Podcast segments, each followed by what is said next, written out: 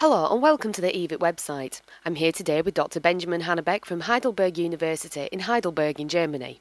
Benjamin is a member of the eViP consortium and has been involved in repurposing virtual patients for clinical reasoning. So, Benjamin, you're involved in developing virtual patients at Heidelberg University. Can you tell us about your role in that? Um, I've been uh, repurposing virtual patients for clinical reasoning.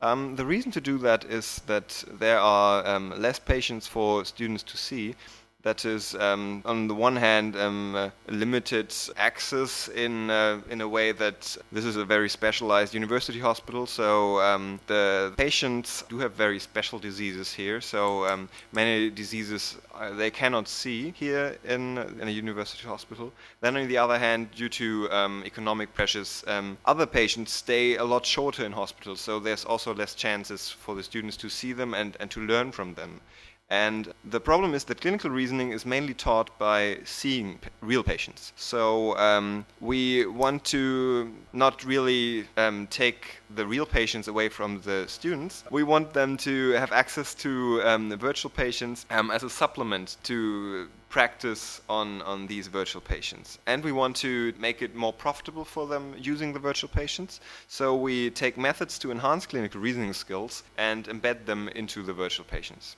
Okay, so um, so the students they have limited access to real patients, so the virtual patients are used to enhance their knowledge, and it's an efficient use of time for the student, but it's not going to actually replace real life experiences. No, we don't want to do that. We want the, the student to learn as much as he can or as she can using a virtual patient, and then when it comes to the real encounter with um, the, the, the real patient, that they are um, uh, best prepared for that and then take the, the maximum profit out of it. Can we talk a little bit about the repurposing element of the, the, the virtual patient? So, how would you go about repurposing a virtual patient for clinical reasoning? Well, the thing is, um, we were having um, uh, quite a large data bank of already existing virtual patients, but they were se- seven or eight years old, and we took those and tried to embed the design features um, uh, that um, Sören Huwendiek pointed out in his focus group study, and as well um, take the um, strategies to um,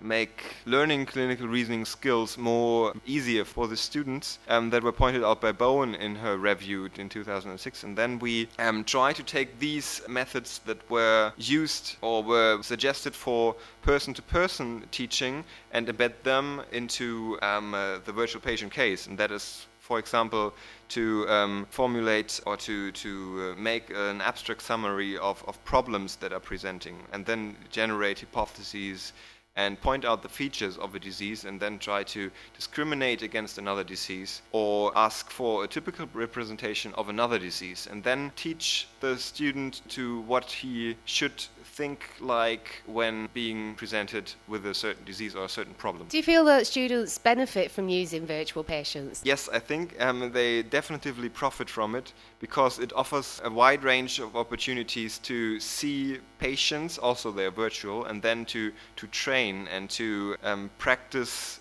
clinical reasoning that they would not be able to um, do when they would only have the opportunity to see real patients.